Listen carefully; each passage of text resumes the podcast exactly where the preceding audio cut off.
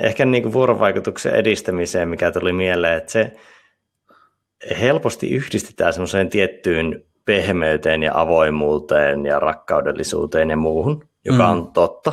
Pääosin vuorovaikutuksen kehittäminen lähtee niistä, mm. mutta kyllä sinne myös joskus tarvitaan semmoista lujaa lempeyttä mm, kyllä, ja kritiikkiä kyllä. ja semmoista niin kuin myös totuudellisuutta. Kyllä. Että kyllähän se dialogisuus on myös totuudellisuutta.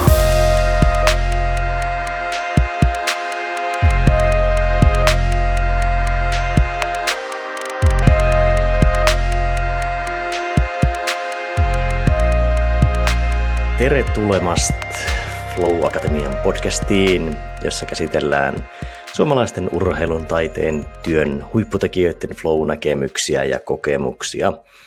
Minä olen Jussi Venäläinen ja siellä toisessa päässä etästudiossa löytyy Lauri Hegman. Ja perinteisesti tuttuun tapaan ollaan jälleen Foodinin flow-kaakaoiden en kyllä tiedä, mitä Laurin kupissa itse varsinaisesti on, mutta todennäköisesti flow kyllä. äärellä ja suklaiden äärellä, joista sinäkin voit päästä osalliseksi ja nauttimaan niitä, kun käyt tuolla flow-akatemia.fi meidän nettisivulla antamassa podcastista palautetta tai vierasideoita tai kirjautumalla Flow-kirjeeseen jonne Lauri viikoittain laittaa timanttisia ajatuksia ja filosofioitaan. Tänään ei ole studiossa erillisiä vieraita, vaan otetaan Laurin kanssa keskinäiset tuumailut teemalla flow-vuorovaikutuksessa. Mutta ennen kuin teemaan pompataan, niin mitäs Lauri Teikäläiselle kuuluu? Kuuluu erittäin hyvää.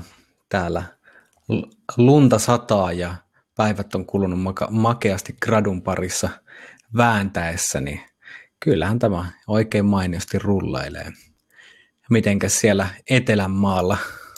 Tässä on tullut nyt pari päivää oltua kipeänä, niin vähän tämmöistä himmailevaa moodia ja saattaa siitä johtuen tälle ennakkoselityksenä seurata myös pieniä jäätymisiä podcastissa, mutta muuten oikein mukavaa tässä uuteen elämään Espoon mantereella tänne asettuessa ja tänne, tänne elämää muodostaessa. Ollut kyllä mukava tuota avantorutiinia rakennella tuossa meren, meren äärellä, kun sinne on niin lyhyt matka ja muutenkin vähän uutta arkea viritellä, kun oikeasti enemmän tilaa ja tilaa ajatella ja olla ja työskennellä. Niin mm. Ei puhuta Emmin kanssa enää päällekkäin samassa tai viereisessä huoneessa, vaan on, tässä, on kämpässä lääniä oleskella ja tehdä juttuja. Mm. Se on mm. ollut oikein mukava. Joo, Virtausta edistävää. Kyllä, kyllä. Toihan on luksusta, että ei tarvii kahta raitaa kuunnella samaan aikaan, vaan pystyy keskittymään siihen, että mitä siinä on meneillään. Niin hyvä juttu. Eikä tarvitse aina toiselta varata kalenterista aikaa, että et saa tehdä mitään, mistä kuuluu ääntä. niin, Tulee vähän semmoinen mm, kotikaranteenin karanteeni vielä. Niin, kyllä. Jep. Mutta itse teemaan tuossa viikko pari sitten kysäisin, että mitä ajatuksia tai juttuja on ollut mielen päällä viime aikoina heitit flow-vuorovaikutuksessa joka sitten otettiin teemaksi, niin pienenä pohjustuksena kuulijoille, niin vuorovaikutus saatetaan käsittää joskus vähän kapeammin, niin sillä ajattelin, että voisit vähän pohjustaa, että mitä, mitä sulla oli mielessä, että mitä kaikkea se vuorovaikutus sisältää ja tarkoittaa? Hmm. Niin, yleensä me, silloin kun puhutaan vuorovaikutuksesta arkikielessä, niin puhutaan lähinnä niin kuin ihmisten välisestä vuorovaikutuksesta, mutta sitten vuorovaikutus voidaan niin kuin ajatella laajemmin ihan niin kuin eri objektin tai ilmiön tapahtuman välisenä niin kuin vaikutussuhteena, ja mehän ollaan siis jatkuvassa, jatkuvassa vuorovaikutuksessa aika monien lukemattomien asioiden kanssa. Välillä ollaan ihmisten kanssa vuorovaikutuksessa, mutta ja että ihmiset on keskenään vuorovaikutuksessa, mutta myös meidän keho ja ajatukset on jatkuvassa vuorovaikutuksessa ympärist- ym, ulkoiseksi mielletyn ja sisäiseksi mielletyn kanssa, niin se on, että millä tavalla asiat vaikuttaa toisiinsa, niin se on niin kuin se, niin kuin, että sitten kun se viedään sinne hyvinkin niin kuin yleiselle tasolle, niin se on se, että niin kuin, mikä kiinnostaa. Ja niin se, että millä tavalla sitä voi miettiä, että just, että no jos mietitään ihmisten välisestä, välistä vuorovaikutusta, niin silloin niin kuin kysymyksenä voi olla, että, niin kuin, että millä, miten mä vaikutan muihin ja millä tavalla muut vaikuttaa muhun, ja koska siinä on kuitenkin se, se on vuorovaikutusta silloin, kun molemmat vaikuttaa toisiinsa, että sitten se, se olisi vain vaikuttamista, itse jos siinä ei ole tätä kahden suuntaisuutta. No sitten niin kuin, voi myös kysyä, että miten, minkälainen vuorovaikutussuhde mulla on maailman ja sen ilmiöiden kanssa, että miten, miten mä vaikutan maailman ilmiöihin ja miten ne vaikuttaa muhun.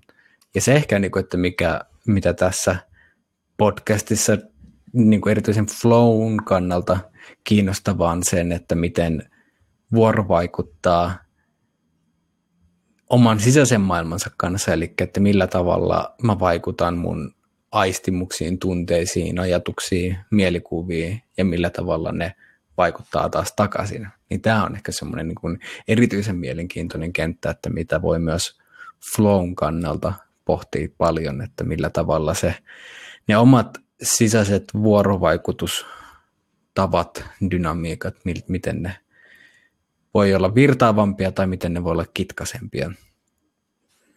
Joo, tuo on tosi tärkeä tuo sisäisen vuorovaikutuksen kulma, koska muistan, kun puhuttiin tästä teemaideasta ja mullakin kävi heti ekana itsellä mielessä tämä vähän niin kuin pelkästään ihmisten välinen vuorovaikutus, hmm. niin sitten just se, että heti kun toit esille sen sisäinen ja ulkoinen, niin sitten niin kuin loksahti niin kuin aika paljon sitä, että kuinka, kuinka massiivisesti tavallaan se sektori flowhun vaikuttaa, mm. kun ollaan myös tuosta tunnemaaperästä ja muusta puhuttu mm. jonkun verran aiemmin, niin linkittyy, linkittyy siihen vahvasti ja linkittyy aika monen jakson sisältöihin, mm. mitä tässä aiemminkin puuhattu, mutta ei ole tälle eksplisiittisesti käsitelty. Jep. Niin ja se, se sisäinen on ehkä sen takia tosi olennaista, että se millä tavalla meidän sisäinen vuorovaikutus tapahtuu, niin, kun, niin se vaikuttaa aika paljon sitten siihen, että miten, me, miten meidän ulkoinen vuorovaikutus määrittyy, että se, että miten me vuorovaikutetaan ajatusten ja tunteiden ja näiden kanssa, niin kyllä ne aika vahvasti heijastuu sitten siihen meidän maailman suhteeseen, että millä tavalla me sitten kaiken muun kanssa vuorovaikutetaan. Niin, ja voisipa sanoa, että melkein määrittää sitä maailmansuhdetta. Mm, kyllä. Ainakin silloin, jos on täysin sokea omalle sisäiselle vuorovaikutukselleen. Mm, kyllä. No mistä tätä voi lähestyä monesta suunnasta, niin mistä suunnasta haluaisit lähteä pilkkomaan? Mm. No sitä voi ihan lähteä vaikka siitä, että minkä näköiset asiat vaikuttaa siihen, että miten vuorovaikutus syntyy, että minkälaiseksi se, miten, miten se vuorovaikutus kehkeytyy, niin siinä on kuitenkin semmoisia voidaan nostaa erilaisia tekijöitä, mitkä sitten kaikki yhdessä vaikuttaa siihen, että minkälainen se prosessi on. Ja siitä, niin kuin, tämä ei ole tyhjentävä, mutta siihen vaikuttaa ainakin seuraavat asiat. Niin, tota, tälleen, että jos nyt puhutaan niin kuin ihmisenä vuorovaikuttamista, niin ihan ensinnäkin asenteet. Eli että minkä näköiset asenteet, eli niin kuin ennalta määritetyt lähestymistavat meillä on niin kuin erilaisia asioita kohtaan, että se just, että miten, miten meillä on tosi erilaisia asenteita, että voi olla niin kuin jo erilaisia ihmisiä kohti, voi olla erilaisia asenteita, erilaisia aktiviteetteja, niin kuin e, e, esineitä, asioita, mitä tahansa, mutta meillä on kuitenkin, meillä on paljon asenteita, eli tämmöisiä ennalta määritettyjä, tai jotka jollain tapaa rajaa myös sitä vuorovaikutusta, että se, mitkä ne meidän asenteet on, niin ne on jo semmoisia ennakkorajauksia sille vuorovaikutukselle.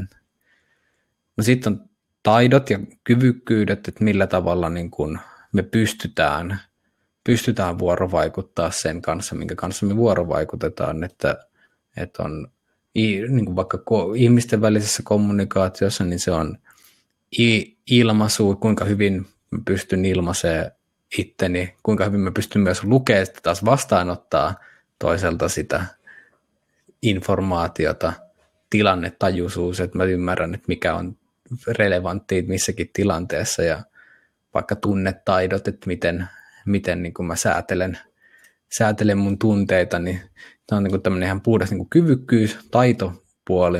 Ja sitten totta kai vaikuttaa myös niin kuin ne erilaiset vuorovaikutustilanteet ja niin kuin, että missä ne vuorovaikuttaa, minkälaisessa olemuksen tilassa ne vuorovaikuttavat asiat on, että mikä on ihmisten välissä voi olla vaan, että, että mikä on mun fiilis, mikä on sun fiilis ja missä me, mikä on se välitön tilanne, missä me ollaan. Mutta sitten, sitten myös, niin kuin, että jos mä vuorovaikutan skeittilaudan kanssa, niin että missä, se, mikä, missä tilassa se lauta on ja missä mä skeittaan, niin vaikuttaa siihen, että miten se meidän vuorovaikutus kehkeytyy. Että jos mä skeittaan asfaltilla tai jos mä skeittaan jäällä, niin se on hyvin erilaista se, että mitä siinä tapahtuu.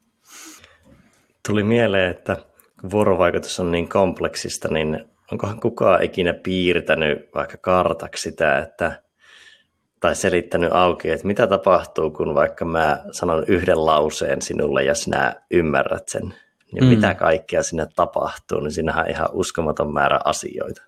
Niin, toi on, toi on kyllä tosi mielenkiintoista, että niinkin simppeli asia, että minkä sä voit yksinkertaisimmillaan ilman, kuinka valtavasti tapahtuu jotta siitä niin kuin syntyy edes jonkinnäköinen yhteisymmärrys ja nimenomaan se viesti, mikä sulta lähtee, niin se, mä pystyn tulkitsemaan sen signaalina, enkä vaan jonain epämääräisenä kohinana, ja sitten pystyn myös niin kuin tekemään sillä niin kuin jotain niin kuin järkevää.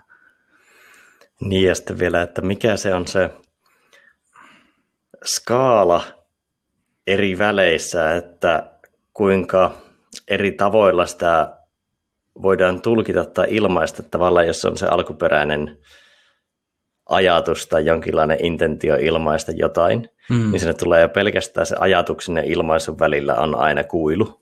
Mm. Että miten se tulee ulos. Niin, kyllä. No sitten siinä on jo tavallaan siinä koko ympäristö itsessään on kuilu. Ja sitten on vielä ne sanat ja tulkinnat ja kaikki väritykset, mitä se toinen tekee, mm. tai niin kuin se kuulija tekee, niin siinä on, niin kuin, siinä on aika monta semmoista välikköä, että se sama asia voi niin kuin kääntyä aika isolle spektrille. Mm, jep. Sitäkin olisi hauska nähdä semmoinen kartta toisaalta semmoisia käytännön esimerkkejä sitä nyt olisi kuin huhupuheita, pelit tai vastaavat, että miten, miten monella tavalla sä voit ymmärtää asian, niin ne mm. itsessään antaa aika hyvää esimerkkiä tai osviittaa. Mm, kyllä. Joo, ehkä niin kuin, semmoinen vielä niin kuin kulma, minkä tähän voi lisätä sitten on, että tietyllä tavalla, niin kuin, koska niin kuin tiedostavuus siinä, että, että kun on se on se välitön vuorovaikutus, miten asiat vaikuttaa toisiinsa, mikä on niin kuin tämmöinen hyvin fa- faktuaalinen, että näin, näin asiat vuorovaikuttaa, mutta se, se on sitten eri asiat, mikä on sitä tiedostettua vuorovaikutusta, eli miten, miten hyvin vaikka mä havaitsen sen, tiedostan sen, että miten mä vaikutan johonkin ja kuin johonkin ja miten se jokin vaikuttaa muhun, niin siinä on kaksi eri tasoa. Ja se on ehkä silleen flown kannalta tosi olennaista, että meillä on sitä niin kuin tietoisuutta siihen vuorovaikutussuhteeseen, että me saadaan niin kuin ihan se, ennen kaikkea sen takia, että me saadaan hyvää palautetta, koska sitten sillä tavalla me pystytään niin kuin suhteuttaa sitä meidän toimintaa paremmin, että kun me saadaan hyvää palautetta siitä, että minkä kanssa me ikinä vuorovaikutetaankaan, niin että missä, mi, mi, miten se oma toiminta vaikuttaa siihen ja miten se, se taas se, minkä kanssa vuorovaikutetaan, vaikuttaa muhun. Niin jos mä tiedostan sen hyvin, niin silloin mä pystyn navigoimaan, tekemään viisasta, älykästä toimintaa, mutta jos taas mä en tiedosta sitä, niin silloin todennäköisesti jossain vaiheessa tavalla tai toisella ajaa ojaan. Joo, ja tuossa tullaan semmoiseen, kalibrointi on varmaan semmoinen sana, mikä oli äsken mielessä. Mm. Ja tavallaan semmoinen itsekalibrointi sekä myös ehkä sen tietyllä tapaa yhteisen tason kalibrointi, jonka takia vaikka kokouksissa tai miiteissä tai muissa ne check-init on niin tärkeitä. Mm. Koska jos sä tiedostat toisen henkilön tilan ja mm. tietyllä tapaa niin kun semmoisen lähtötasokalibroinnin, mm niin osaa tavallaan suodattaa eri tavalla sitä informaatiota ja kalibroida sekä omaa ilmaisua että tulkintaa mm. suhteessa toiseen. Joo, ja, ja sitten operoidaan justiin samalla, samassa vireessä, samalla tavalla kuin bändi virittää instrumentit ennen soittoa, sille että jokaisen A kuulostaa samalta, niin kuin, että ollaan samalla taajuudella. Niin samalla tavalla sitten kokouksissa ja tämmöisessä niin ryhmävuorovaikutustilanteessa, että meillä niin kuin, siinä tapauksessa vähän la, ei ole pelkkä se kitara tai piano, vaan sitten tämä koko meidän kehomieli instrumentti niin on viritettynä sitten siihen, että se vuorovaikutus tapahtuu harmonisesti. Että sekin, että niin just, että vuorovaikutuksen laaduilla voi olla paljon eroja sitten, että jos me halutaan jotain niin kuin hyödyllistä saada tai niin kuin jollain tavalla vaan ja jos ei syödyllistä, niin ka- kaunista ja hyvin toimivaa sointia, niin sitten meidän täytyy saada ne instrumentit, keskenään vuorovaikuttavat tekijät niin samalle viivalle tai samalle tasolle. Ja sinne palataan just siihen taitavuuteen ja taitoihin, mistä puhuit, koska ei tavallaan ole olemassa yhtä oikeaa vuorovaikutuksen kaavaa. Mm. Muutenhan tämä homma olisi aika helppo. niin jo, se, se toi on ihan totta, että niinku, se, se, että jos joku viisas olisi sen niin kuin valmiin kaavan jo tuosta noin rustailu, niin sittenhän kaikki toimisi kuin kellopeli, mutta ei se ihan kuitenkaan taida niin toimia. Ja monesti vielä, niin kuin, eihän siitä ihmiskunnalla ole puutetta, etteikö me oltaisi pyritty niin kuin, luomaan hyvinkin selkeitä normatiivisia rajauksia sille, että mikä on hyvää vuorovaikutusta tai mikä on väärää vuorovaikutusta ja sitten, että sille on paikkansa, mutta sitten välillä myös, kuten ihmiskunnan tapaan on vedetty sinne överiin pääty, että vedetään sitten liian tiukkarajaiset niin kuin ehdot sille vuorovaikutukselle, jolloin sitten siitä puuttuu se joustavuus ja adaptiivisuus, mitä taas sitten todellisuus monesti vaatii. Niin, kyllähän tuo niin kuin, tietyllä tapaa postmodernismi on vähän niin kuin niitä vähän niin kuin rajojen hakemista, mutta siinä niin kuin mennään monessa kohtaa överiksi. Mm, joo, niin, niin post, postmodernismi ehkä niin kuin rikkonut, rikkonut myös sit niin rajat niin, että mikään on vaikeaa löytää semmoista yhteistä säveltä, koska kaikki, se, kaikki, niin kuin, kaikki skaalat on vaan kulttuurisia konstruktioita ja mikään ei ole mikään ei, tai hyvää tai pahaa tai vastaavaa, vaan jokainen voi sitten vetää sillä niin kuin omalla skaalalla, mutta jos kaikki, kaikilla on instrumentit täysin eri vireessä, niin siitä ei saada kauhean hyvää niin kuin bändiä aikaiseksi. Mm-hmm. Mutta se on vähän kaikessa tarvitaan ehkä sitä tiettyä, mä, mä vähän on allerginen sanalle kultainen keskitie, mutta käytän nyt sitä, että mm. tavallaan sitä keskitietä, jotta sitä voidaan lähestyä, niin täytyy kumminkin niin kuin tunnistaa ja olla herkkä niille skaalan eroille tai mm. mahdollisuuksille, mutta no, se tapahtuu usein sieltä tietynlaisen ääripään kautta. Hmm, jep. Tai se keskitien ymmärrys paranee ja ehkä keskitien hyväksyntäkin sitä kautta, kun mm. mitä ääripäitä ymmärretään. Mm. Mutta jotta ei hukuta postmodernismiin ja yhteiskuntakeskusteluun, niin tuota, vuorovaikutukseen palaten sä oot monesti tuonut esiin monologisuutta ja dialogisuutta, niin avaatko vähän niitä ja miten ne, miten ne tähän meidän teemaan liittyy? Joo, no se monesti on, tämäkin on ehkä monologisuus ja dialogisuus semmoisia, että ne helposti mielletään ihmisten välisiksi, että missä ne on kaikista niin kuin ehkä selkeimmin havattavissa. Ja mä voin aloittaa sen esimerkin kautta, että miten ne näyttäytyy ihmisten välisessä, mutta sitten laajentaa sitä sitten siitä yli, että niin mon, monologinen, voidaan puhua monologisesta suhte, suhteesta, niin monologinen suhde on sitten tämmöinen, että minä, se suhde, eli on minä olen tämä subjekti ja sitten mulla on tämä objekti, mihin, mihin minä, minä vaikutan. Ja monologinen lähestymistapa on semmoinen, että missä mulla on jotain tiettyjä päämääriä, mihin mä pyrin pakottamaan sitten tämän mun objektin ja saamaan, saamaan tämän objektin mun päämäärieni mukaiseksi. Ja se on tietyllä tavalla yksisuuntainen viesti. Se on tietoisuuden kannalta, tämä on ehkä tärkeää, että nämä on niin ennen kaikkea, että missä ti, mi, niin kuin tietoisuutta määrittäviä tämä monologinen ja dialoginen, niin monologinen on niin kuin tie, tietoisuuden kannalta niin vahvasti yksisuuntainen, eli siinä on se mono, yksi kanava, ja mulla on tämä mun päämäärä, ja sitten mä tulkitsen tätä mun objektia sen mun päämäärän, päämäärän mukaisesti. Ja siinä on nimenomaan vahvasti tämä minä, minä olen va, va, vahva minä-kokemus, ja sitten on tämä mun objekti, joka on mulle lähinnä niin kuin väline.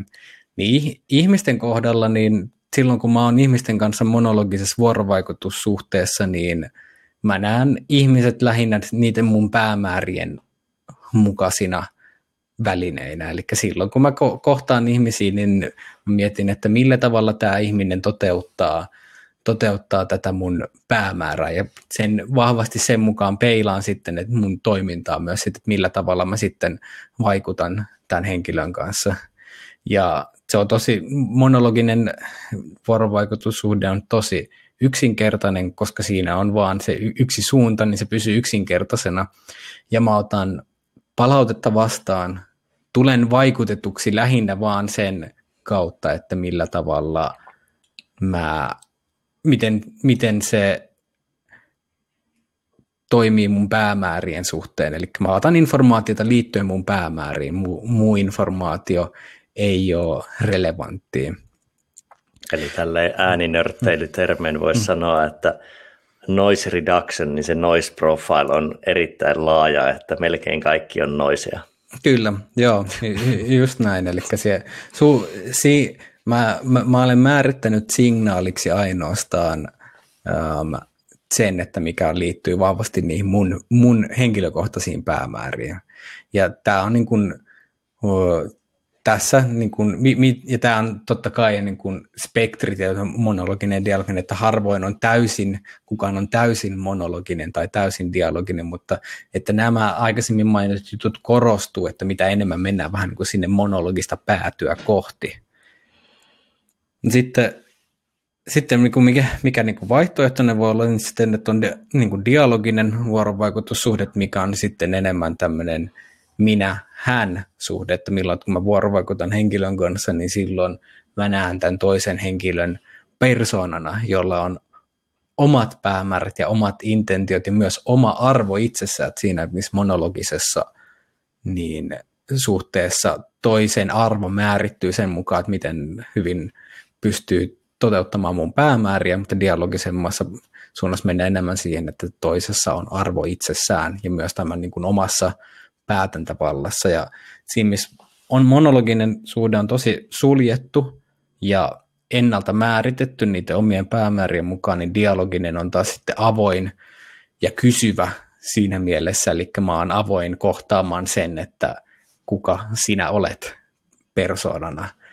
Ja dialogisessa vuorovaikutussuhteessa se minä-kokemus on paljon kevyempi, koska siinä, mitä tapahtuu, niin siinä huomioidaan sekä minä että hän tai sinä, niin silloin siinä se, se min, minuus on tietyllä tavalla kompleksisempi siinä ja, tai, ja niin kuin, ei ole niin raskastekoinen.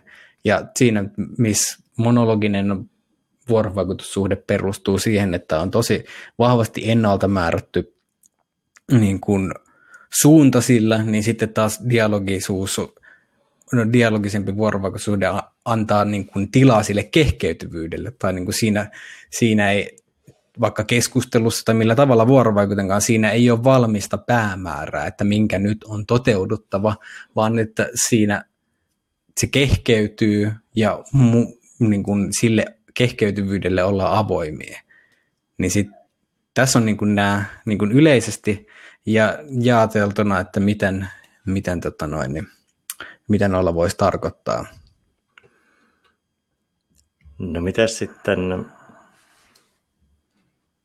miten näet nuo suhteessa vuorovaikutukseen, ja mulla on jatkokysymys, mm. mutta en kysy sitä vielä. Joo. No se, se liittyy paljon esimerkiksi siihen, että että monologisessa vuorovaikutussuhteessa niin mä vastaanotan niin kuin palaute, mä, mä, mä vuorovaikutan enemmän omien ajatusteni kanssa ja niin kuin oman, oman niin kuin tämmöisen mielen sisäisen simulaation ja siellä elävien ö, ilmiöiden kanssa, kun sitten taas dialogisessa mä oon enemmän auki sille, että mitä oikeasti, ei sen sijaan, että mitä mä ajattelen tai mitkä mun niin kuin ennakkoasenteet tätä asiaa kohtaan on, vaan että miten, mi, mi, mitä nyt käytännössä tapahtuu, mi, mitä, mikä se, minkä kanssa vuorovaikutan, niin että mitä se on. Se on enemmän kysymys kuin vastaus. No sitten jatkona menemättä vielä flowhun vuorovaikutuksessa, vaan flow-tilaan itsessään tai flow-kokemukseen, niin jäin miettimään, että onko flow-kokemus toisaalta niin kuin valikoivasti monologinen ja valikoivasti dialoginen. Koska halutaan kumminkin esimerkiksi rajata tarkkaavaisuutta tosi voimakkaasti vaikka siihen tekemisen kohteeseen. Ja jos mm. ei puhuta, että se olisi vuorovaikutuksellinen tai vaikka muihin ihmisiin tai mihinkään tietoiseen olentoon kohdistuva, mm. vaan johonkin elementteihin, niin onko se valikoivasti monologinen ja valikoivasti dialoginen? Vai painottuuko se johon, jompaan kumpaan toiseen sinun mielestä? Niin, se riippuu, riippuu tosi vahvasti varmasti niin kuin tekemisestä, mutta kyllä siinä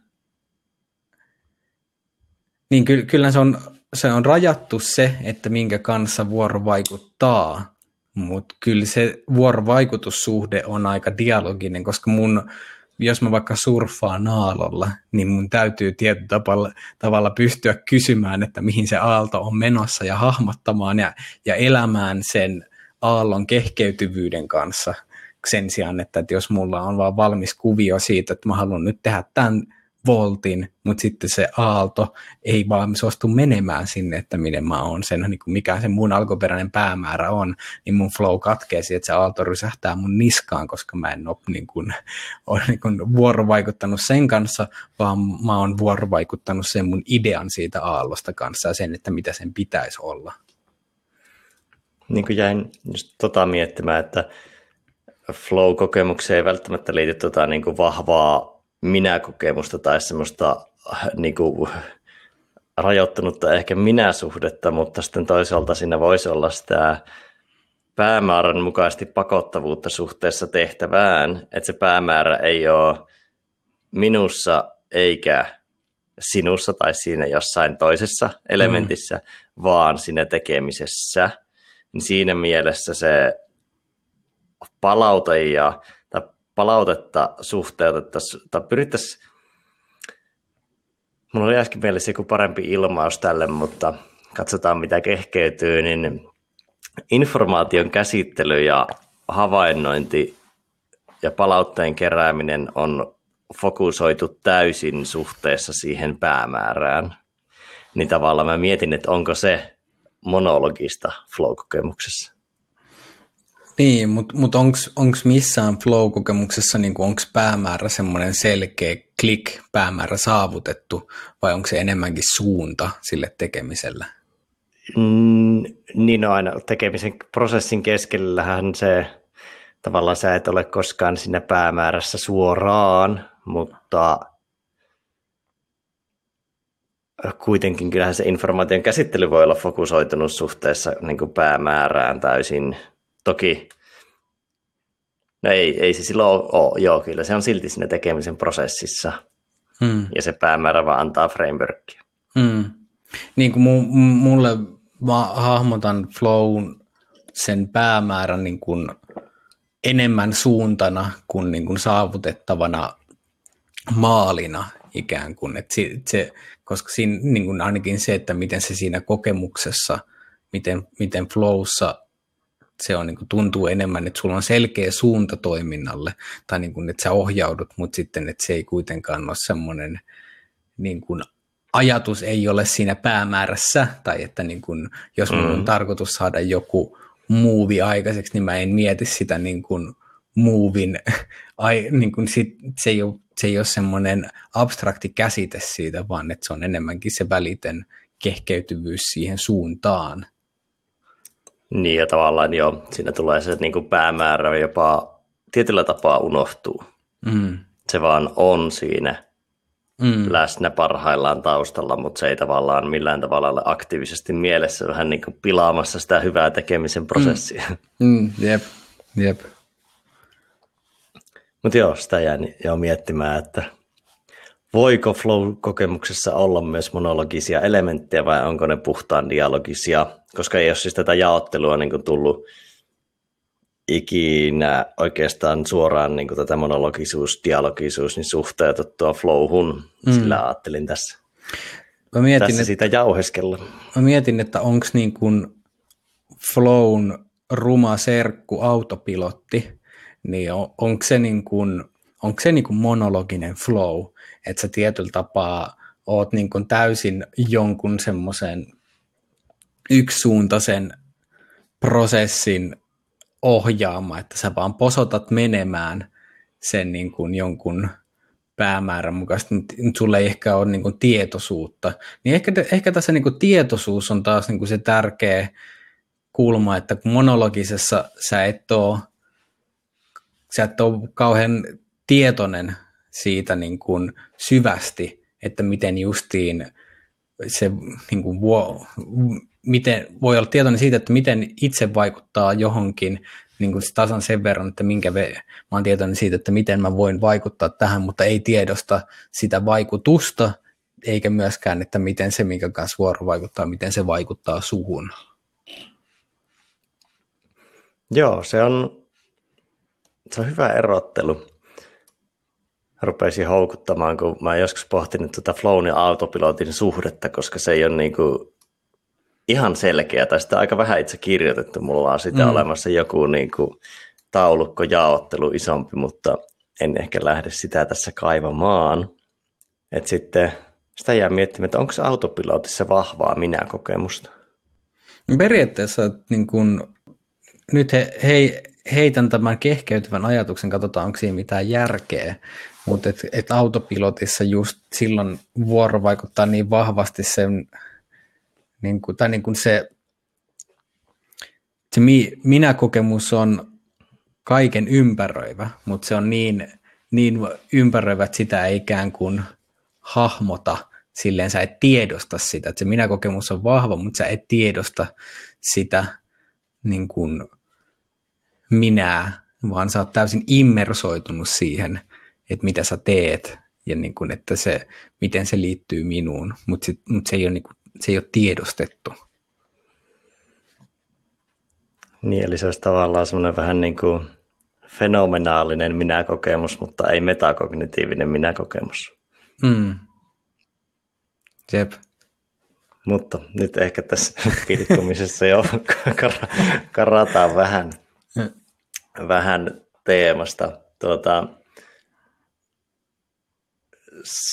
olin menossa, kun kyselin tuosta, pompattiin tuohon niin flow-kokemukseen, niin siihen, että miten, no miten sitten vuorovaikutuksen flowhun, miten näet nyt monologisuuden ja dialogisuuden suhteen?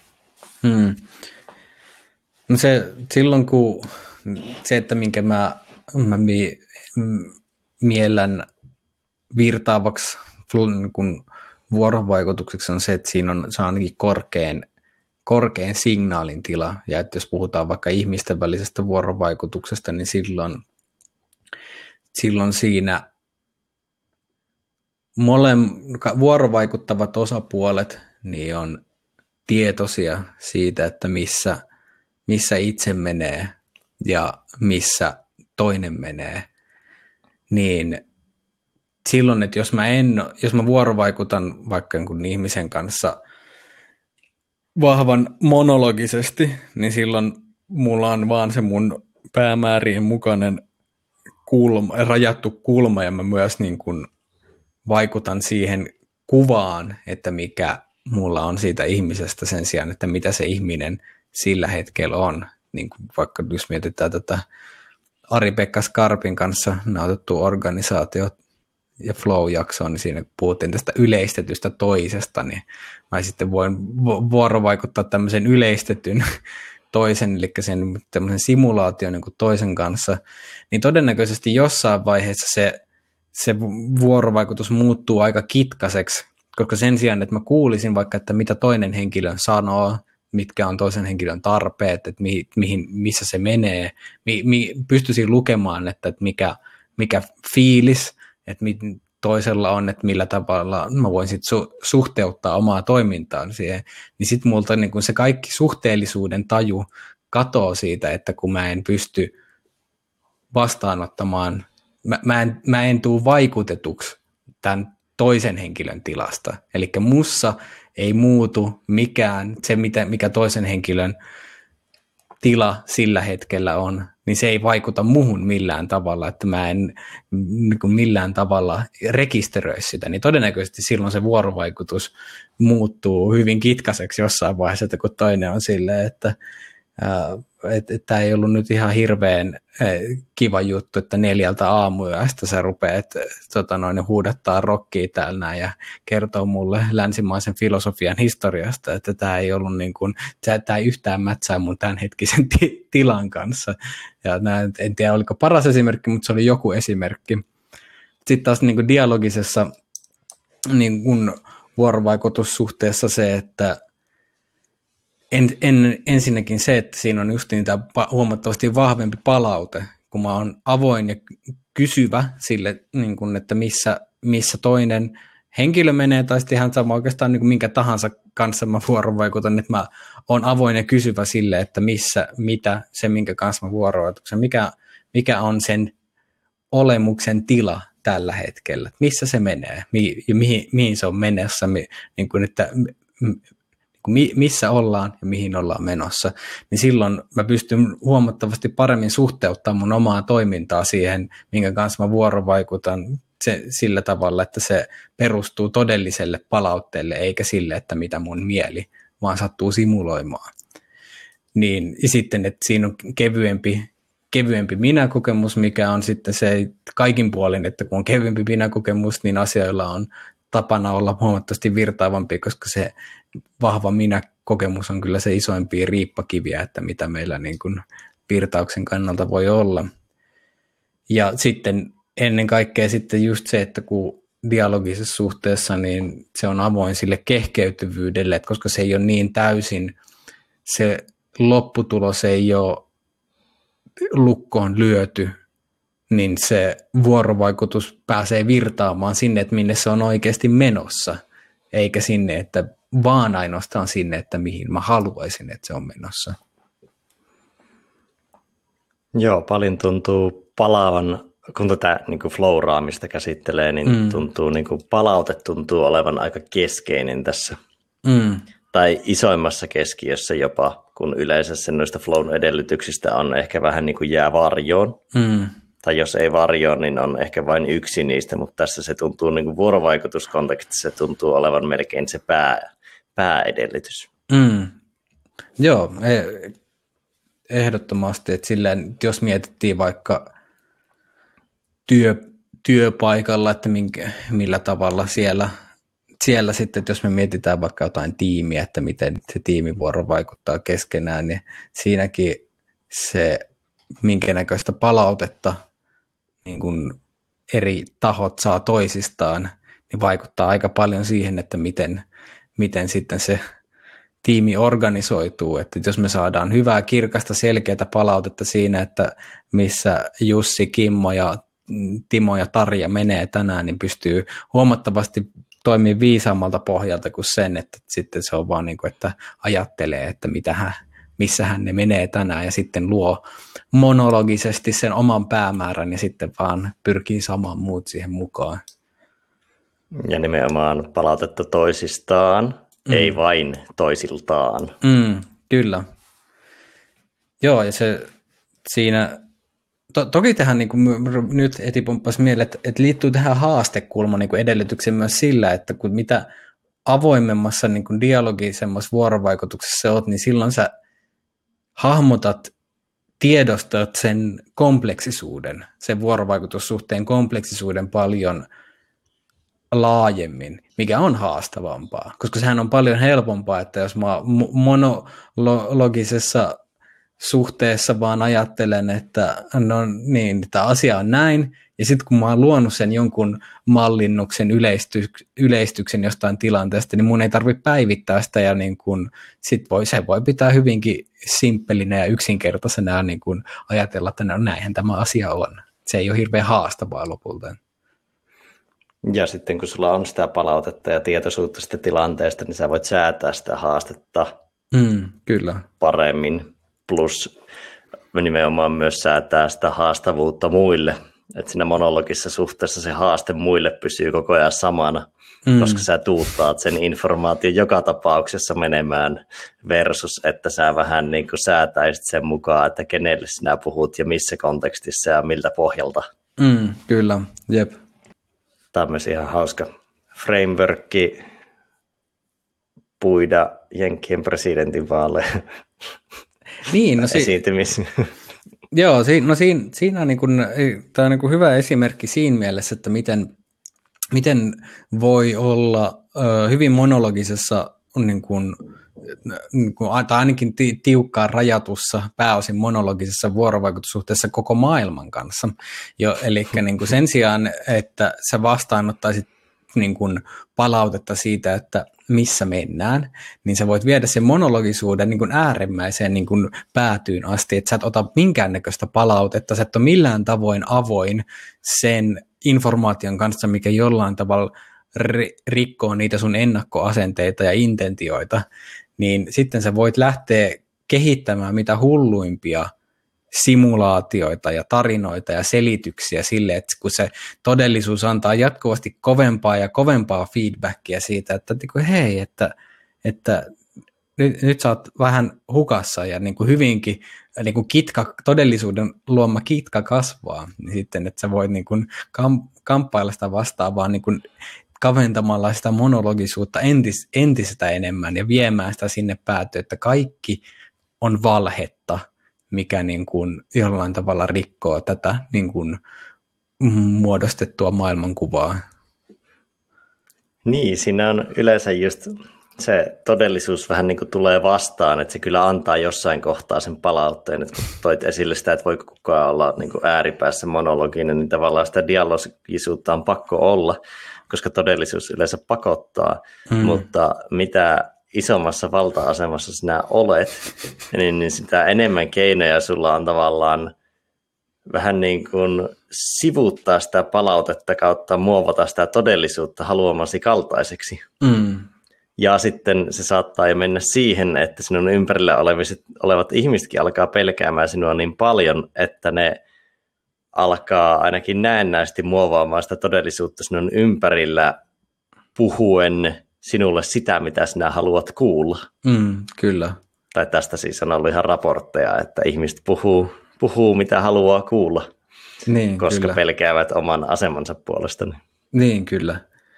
Niin onhan tuommoinen niin kuin, niin kuin dik, diktaattori on niin kuin äärimmäinen esimerkki niin kuin monologisesta maailmansuhteesta, että missä, missä valta ja vai, vai, no niin, vaikutusvalta on täysin keskittynyt yhdelle taholle ja sieltä se spruutataan jatkuvasti ulospäin ilman, että se, eli siellä on se jatkuva vaikutus siihen, muihin, ulkopuolelle, mutta sitten siinä ei ole sitä vaikutusta takaisinpäin, eli siitä puuttuu jonkinnäköinen palauteluuppi, vaan se on, niin kuin, se on vaan jatkuvaa semmoista niin kuin megafonilla huu, huutamista metsään ilman, että se kaikuu takaisin. Niin, ja sinne just tulee se hauska ilmiö, että se tavallaan on osittain itseään toteuttava ennuste. Mm. Tavallaan, että se ylläpitää myös sitä monologista suhdetta. Mm. Jäin miettimään, että onko sitten, kun puhuit vaikutusvallasta, niin se, että onko demokratiasta jossain määrin vuorovaikutusvalta. Joo, kyllä, kyllä, koska siinä niin kuin, uh, eri, eri toimijat pystyy niin kuin yhdessä, yhdessä, se voi vaikutus oikeasti tapahtuu moneen suuntaan ja monesta suunnasta, ei yhdestä niin kuin, niin kuin monologisesta tapauksesta se niin kuin, öö, vaikutuksen mahdollisuus ja se vaikuttavuus on vain yhden suuntaista. Ja täsmenen ehkä oma ilmaisu, että se ei ollut vuorovaikutusvalta, mutta sinne mm. ehkä käytetään vuorovaikutusvaltaa. Mutta niin, kyllä. menee tässä sanaleikeiksi. Mm. No miten sitten, jos tuosta voidaan, voidaan pysyä abstraktilla tasolla tai mennä konkretiaan, mutta mm. mitkä on niin kuin vuorovaikutuksen kitkoja tai flow-vuorovaikutuksessa kitkoja? Mm. Mm. No, mi- vahva minäkokemus ja selviytymistila, niin kun, joka on aina yhteydessä vahvaan minäkokemukseen, koska niin kun, ei, ole, ei, ole, ei ole syytä selviytyä, ellei ole minä, jonka pitää selviytyä, niin kyllä niin kun, vahva minäkokemus on tosi vahva, niin kuin ajaa monologisuuteen ja siihen, että tarkastelee asioita niiden omien sen minän päämäärien mukaisesti. Ja erityisesti jos meillä on vahva selviytymistila päällä, eli me ollaan niin pakene ja taistele tilassa tai vastaavassa, niin sitten palaut, meidän toiminta rajoittuu, eli meidän niin kuin vuorovaikutuksen mahdollisuus, avaruus rajoittuu, mut, ja sitten myös niin kuin kaikki palaute, että mitä me saadaan, niin kaikki rajautuu sen mukaan, että miten tämä vaikuttaa mun selviytymismahdollisuuksiin. Niin todennäköisesti se luo, se voi, sanotaan, että se voi akuutissa oikeassa tilanteessa, niin silloin se voi taata aika hyvää vuorovaikutusta, niin se, mutta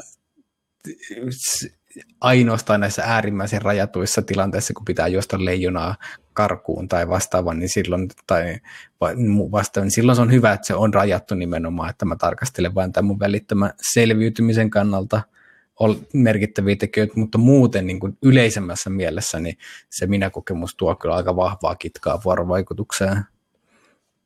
Tähän väliheittona tuosta selviytymistilasta, niin, tai jos pakenne tai taistelet puhuu, niin sinänsähän tässä on mielenkiintoista ajatella, että meillähän työelämässä kuitenkin, niin jos mietitään meitä ihmisiä biologisina eliöinä, olentoina, niin tämä, me ollaan kehitytty evoluutiossa siihen, että me koettaisiin kovia stressipiikkejä tosi harvoin. Hmm. Mutta se, mitä me nyt koetaan, on matalia stressipiikkejä koko ajan. Niin, kyllä. Eli me ollaan pikkasen koko ajan herkästi siellä pakenne- tai taisteletilan puolella. mm. joka on jo niin kuin lähtökohtainen vuorovaikutuksen sokeuttaja.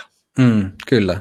Et se on tavallaan vähän niin kuin tonne, no, no sitten joo, sit se kääntää niin sitä monologisuuteen päin sitä vuorovaikutusta niin koko ajan tosi mm. isolla osalla työelämän väestöstä. Kyllä, ja myös heijastuu meidän suhteeseen vaikka luontoon, eli meidän, meidän niin kuin luontosuhde, kun se on tosi monologinen, niin silloin luonto on meille vaan niin kuin väline meidän päämäärien saavuttamiseksi, jolloin me voidaan pumpata grindata ja monokulturisoida se ja tehdä, niin kuin katsotaan vaan, että mitä tämä hyödyttää meitä, ja sitten jossain vaiheessa muuttuu tilanne hyvin kitkaseksi, kun ei olekaan enää mitään, missä joku voisi kasvaa ja ei ole happea ilmassa ja vastaavaa, niin se heijastuu sinnekin. Mm. Mitäs muita kitkoja? No sitten mm, yli, yli tai aliampuvat ja säädellyt tunteet on semmoinen, että niillä pystyy, koska silloin kun tunteet lyö, keittää meillä tosi vahvasti yli, niin silloin niillä on, ne tuo niin paljon kohinaa siihen mahdolliseen signaaliin, mitä me voitaisiin saada niin kuin vuorovaikutuksessa, niin ne y- kiehuvat tunteet, positiiviset tai negatiiviset, niin ne voi hämärtää sitä signaalia, niin kuin mä vääristää sitä kuvaa, että, niin kuin, että missä, missä se, minkä me kanssa me vuorovaikutetaan, menee. Sitten taas toki, että jos niin kuin me ollaan semmoisessa niin kuin tunnevajeessa, niin sitten ei ton, me ei havaita omassa kehossa niin kuin niitä tunteita, että mitkä voisivat olla relevantteja sen vuorovaikutuksen kannalta, mutta sitten ihmisten välisessä vuorovaikutuksessa niin me ei myöskään sitten välttämättä osata havaita toisessa niitä tunteita ja myöskään niin kuin suhteuttaa sitten omaa toimintaa sen mukaan, että miten, missä toi, jälleen kerran, että mi, missä toi, toinen menee, niin se, se on niin kuin aika vahva kitkan aiheuttaja. No sitten aika paljon on niin kuin palautetta puhunut, puhuttu tästä näin niin kuin siihen liittyen just vahvasti, että hei, niin kuin heikko signaali, si, niin kuin ka, eli niin kuin informaation kulku, niin kuin se, että jos se on heikentynyttä, niin silloin todennäköisesti vuorovaikutuksessa tulee myös kitkaa, että sitten ei olla niin kuin, ei soiteta samana bändinä, vaan että siinä, siinä tulee jonkinnäköistä missausta sitten, ja se, se että mistä niin kuin heikko signaali voi johtua, niin se voi johtua, niin kuin nyt muutamia esimerkkejä vaikka niin kuin henkilöiden välisessä tapauksessa niin ilmaisusta, siitä, että mä en osaa, mä en osaa ilmaista itseäni, tai toinen ei osaa ilmaista itseään, tai sitten, jolloin sitten se, siellä on viesti, mutta se sen ilmaisun takia, niin se viesti ei tule läpi, vaan että siihen tulee kohinaan sen huonon ilmaisun tai heikon ilmaisun kautta.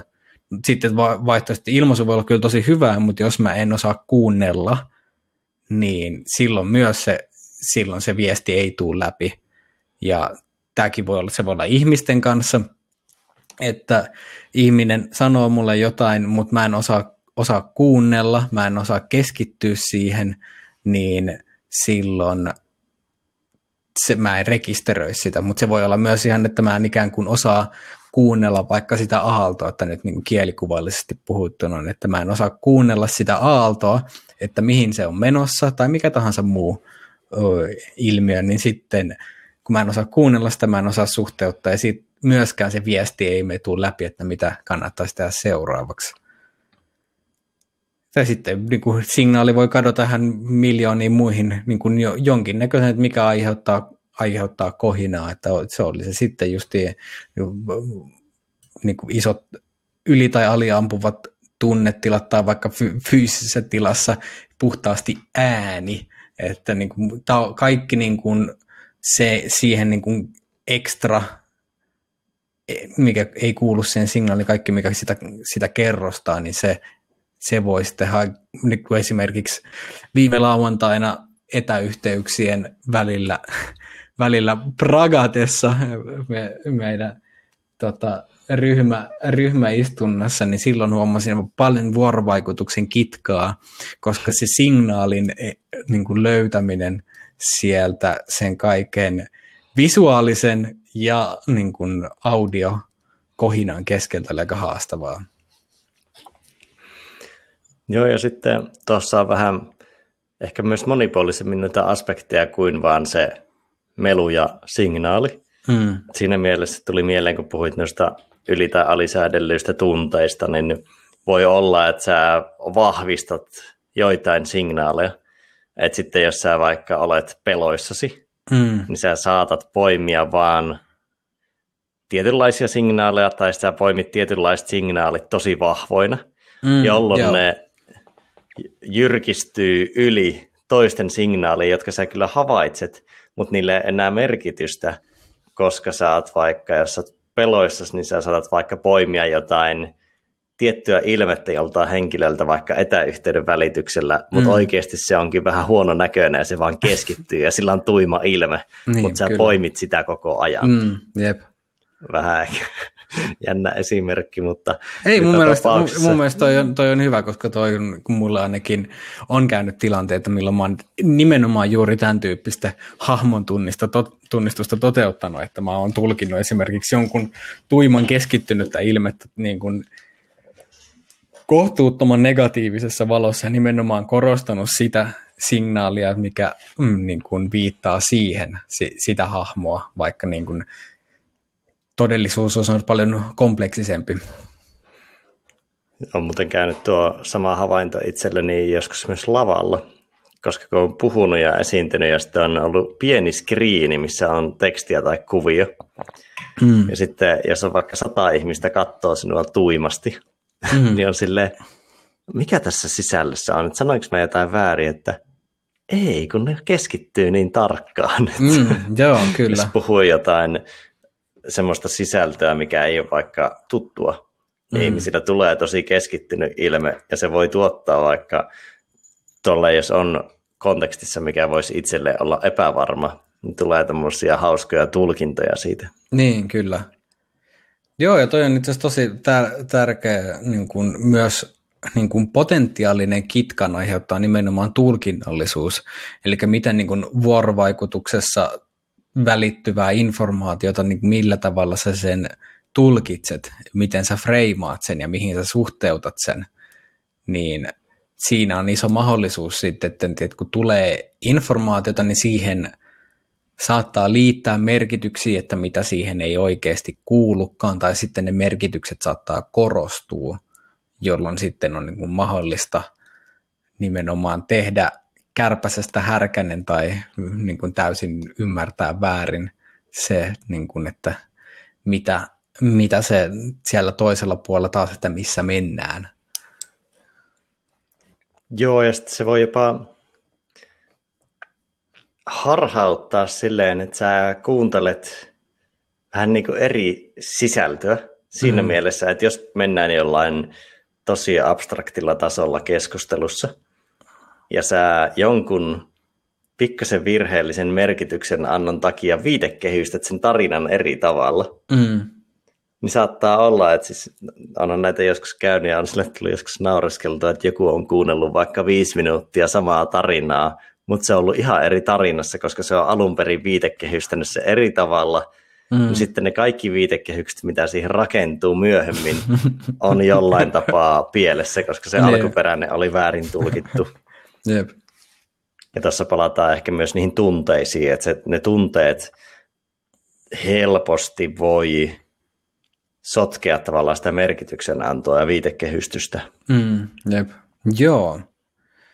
No sitten, sitten, mikä nyt tulee vielä mieleen, niin sitten sekä yli- tai alianalyyttisyys voi olla niin kuin vahva vuorovaikutuksen kitka, että Ylianalyyttisyys on sit sitä, että mä jatkuvasti niin kun yritän liikaa pilkkoa ja jäsentää, käsitteellistää, pohtia just, että no mi, mitä tämä tarkoittaa. Ja toimin tietyllä tavalla niin kun liikaa systeemi kakkosen puolella pyrkin e, erittelemään ja analy- analysoimaan, jolloin mä vaan toimin niin kapealla kaistalla, että mä en pysty niin kuin, pysymään sen kehkeytyvän vuorovaikutuksen mukana.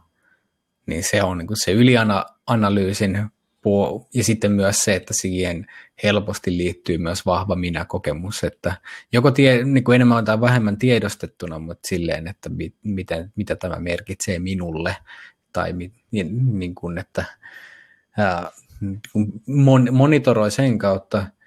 No alianalyyttisyys on sitten tietenkin se, että sulla ei ole niin kuin mitään, sä et millään tavalla, niin kuin, sun, sä oot täysin kujalla siitä, mitä tapahtuu sitten taas sen myötä, että sä et niin kuin, ikään kuin prosessoi ollenkaan sitä niin kuin, informaatiota, että mitä siinä vuorovaikutuksessa välittyy, niin se, että ju, mä juoksen juoksen päin seinää ja niin kuin nyt jos mulla en, mä en yhtään tota, mulla ei niin kuin mikään analyysi herättää, ei välttämättä tuo, tuota kovin kauhean hyviä lopputuloksia, niin sitten mä juoksen uudestaan sitä seinään päin ja uudestaan ja uudestaan. Ja okei, okay, taas on mielenkiintoinen esimerkki, mutta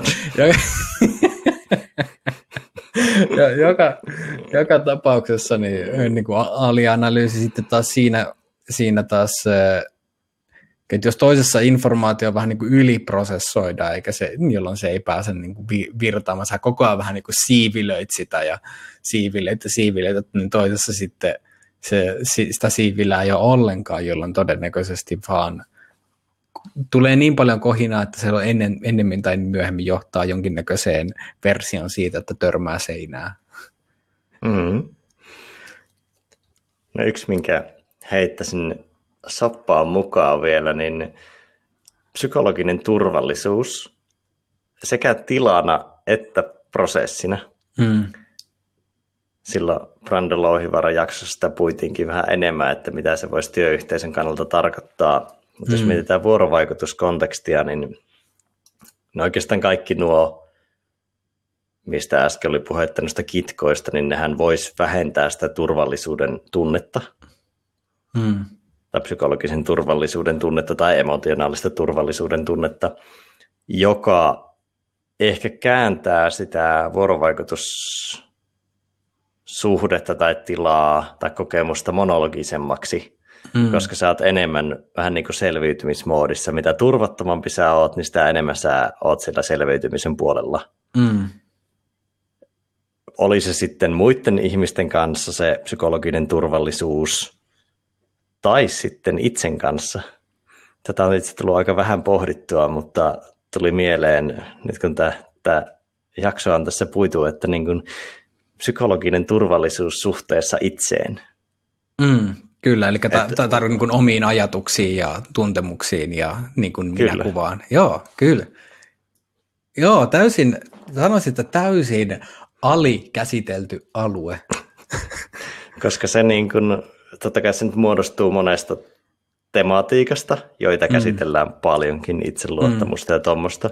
Mm. Mutta semmoinen, ehkä siinä on se, että kun usein käsitetään, että minä tai ihminen tai muu on vain niin kuin yksi yksikkö, jossa ei ole tavallaan sisäistä reflektiivisyyttä tai mm. muuta. Niin, kyllä. Mutta nyt kun mennään skeemassa, että jos sitä on, niin sittenhän sulla on psykologinen turvallisuus suhteessa itseen. Hmm ja se rakentaa pohjan sille, uskallatko sä ilmaista itseäsi, uskallatko sä tehdä juttuja, uskallatko vaikuttaa muihin ja uskallatko mm. vaikuttua. Mm. Että se estää periaatteessa, niin se turvattomuus estää molemmat. Mm, kyllä, joo joo. Niin, koska sitten sulle ei esimerkiksi ole minkäännäköistä luottamusta siitä, voi olla jopa niin kuin lähtökohtainen niin kuin negatiivinen asenne sitä kohtaan, että jos – todennäköisesti muut toimii negatiivisella intentionalla ne, ja se, miten ne vaikuttaa, niin että se on negatiivinen asia. Että mä tuun vaikutetuksi, mä tuun niin kuin jollain tavalla niin kuin, henkisellä tasolla niin kuin kosketetuksi, niin se on negatiivinen asia, joten mun kannattaa pitää vaan niin kuin maksimoida mun turvallisuus nostamalla muurit pystyyn, jolloin kukaan ei vaikuta minuun. Mm-hmm.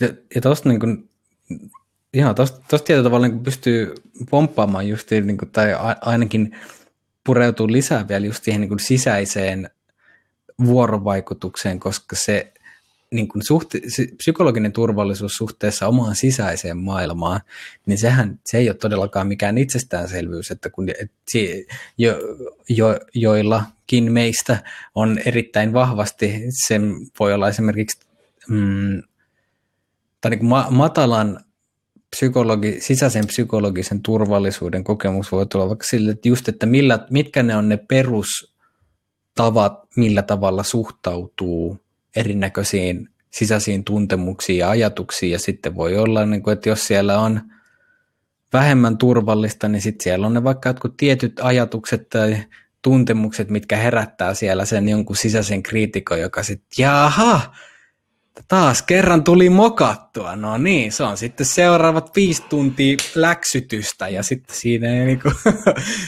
ja, ja mitä niin kuin, liekitetään sitten erinäköisillä enemmän ja vähemmän mukavilla niin emotionaalisilla pyörämyrskyillä ja niin kuin, sisäisen narratiivin tulilieskoina, niin tämä on niin kuin, tämä, niin kuin tuota, sisäistä psykologista turvallisuutta, niin sitä ei niin, kuin niin tai kun puhutaan psykologista turvallisuudesta, niin sitä ei kyllä käsitellä siinä, vaikka se olisi niin kuin, jopa niin kuin lähtökohtaisesti tärkeämpää kuin se niin kuin ympäristö, tai siitä se kaikki lähtee kuitenkin. Niin, että sä voi oikein saavuttaa sitä psykologista turvallisuutta ympäristössä, jos sä et ole itsesi kanssa turvassa. Mm. Että jos sinun pitää jo lähtökohtaisesti paeta itseltäsi, että et, et vaan nyt ajattelisi tai tuntisi niitä ikäviä asioita, mm. että pitää koko ajan paeta itseltään, niin että sä tavallaan voi olla muiden kanssa täysin niin kuin kehkeytyvässä ja avoimessa suhteessa. Mm, kyllä.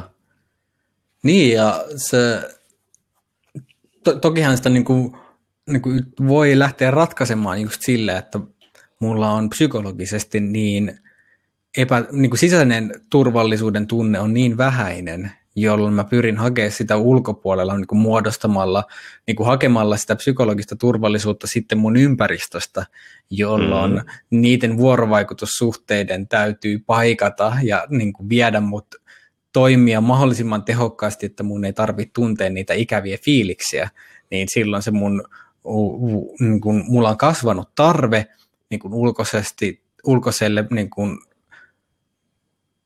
ulkoisille psykologista, rakenteet, psykologista turvallisuutta edistäville rakenteille ja niin kuin dynamikoille, dynamiikoille silloin, kun mulla on niin kuin itselleni vähemmän sitä. Joo, voisi sieltä tulla se tietty kompensaatio. Sitten ollaan vaan aika herkillä niiden ulkoisten vuorovaikutussuhteiden kanssa, että sieltä tavallaan... Mm, kyllä, kyllä.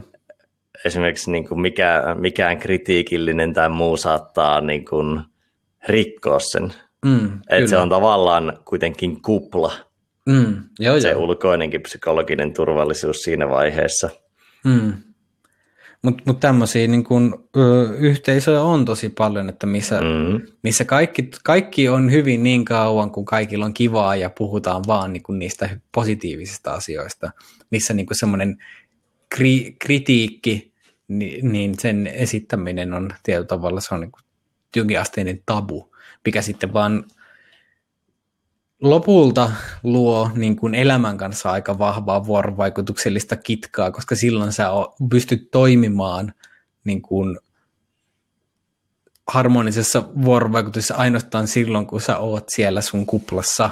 Eli silloin pitää sitten toimia koko ajan ikään kuin kuplassa ja putkissa, mitkä suojelee sitten lopulta siltä niin kuin kaikelta ikävältä ja mahdollisesti niin kuin – ärsyttävältä tai pelottavalta tai mitä ikinä tahansa. Niin ja sinne tulee semmoinen hankala palauteluuppi, että sä pyrit olemaan vain sellaisessa vuorovaikutuksessa, mikä ei missään nimessä päädy vahingossakaan rikkomaan sitä vuorovaikutussuhdetta vaikka hetkellisesti. Mm. Niin, että sitä se... niin kuin omaa kuvaa siitä, tai niin kuin semmoista niin kuin ennakkomääritelmää siitä, että minkälaista sen pitäisi olla. Niin, ja sä myös käyttäydyt vahvistaen sitä käyttäytymistä, mikä luo sen psykologisen turvallisuuden sinulle siellä, vaikka mm. se olisi kuinka vinoutunut. Niin, kyllä. Jep. Mutta tuossa kun toit, nostit just esiin tuon kritiikin, niin sekin Ehkä niin kuin vuorovaikutuksen edistämiseen, mikä tuli mieleen, että se helposti yhdistetään semmoiseen tiettyyn pehmeyteen ja avoimuuteen ja rakkaudellisuuteen ja muuhun, joka mm. on totta. Pääosin vuorovaikutuksen kehittäminen lähtee niistä, mm. mutta kyllä sinne myös joskus tarvitaan semmoista lujaa lempeyttä mm, kyllä, ja kritiikkiä kyllä. ja semmoista niin kuin myös totuudellisuutta. Mm, kyllä. Että kyllähän se dialogisuus on myös totuudellisuutta. Joo, kyllä. Koska muutenhan siitä rakentuu just semmoinen vinoutunut vuorovaikutussuhde, ja jossain mm. vaiheessa se kumminkin krässää todellisuuden kanssa. Mm, kyllä. Joo, ja tämä on niinku just semmoinen, että tonkin voi rinnastaa, niin kuin tuo, niin kuin ajatella ihmisten kanssa, mutta myös just silleen, että minkä tahansa kanssa sä vuorovaikutat, niin no esim, mä nyt käytän tätä aaltoa, kun se tulee tuosta helposti, niin että ei se, se aalto ei välitä siitä, että mitä mieltä mä oon siitä, ja niin kun, että onko mikä niin kun, vähän niin kuin, että miten niin kun, oli, olin mä miten lempeä ja rakkaudellinen sille aallolle tahansa, niin sitten se, se, se, se kyllä niin kuin tulee ja puskee sieltä, jolloin niin kuin vaaditaan myös sitten semmoista jämäkkyyttä ja niin kuin vahvuutta toimia sen kanssa ja niin kuin just totuudellisuutta, että mä katson, että mun pitää nähdä se aalto just sen kokoisena vahvuisena, kun se aalto oikeasti on, sen sijaan, että mitä mä toivoisin. Että mä toivoisin taas pikkasen pienempi ja se menisi vähän hitaammin, mutta kun, jos mä to, toimin sen mukaan, niin todennäköisesti mä oon sitten siellä pesukoneessa. Ja vaikka miten paljon rakastaisit jäätelöä, niin se ei estä sinua lihottamasta sinua. niin, niin, kyllä.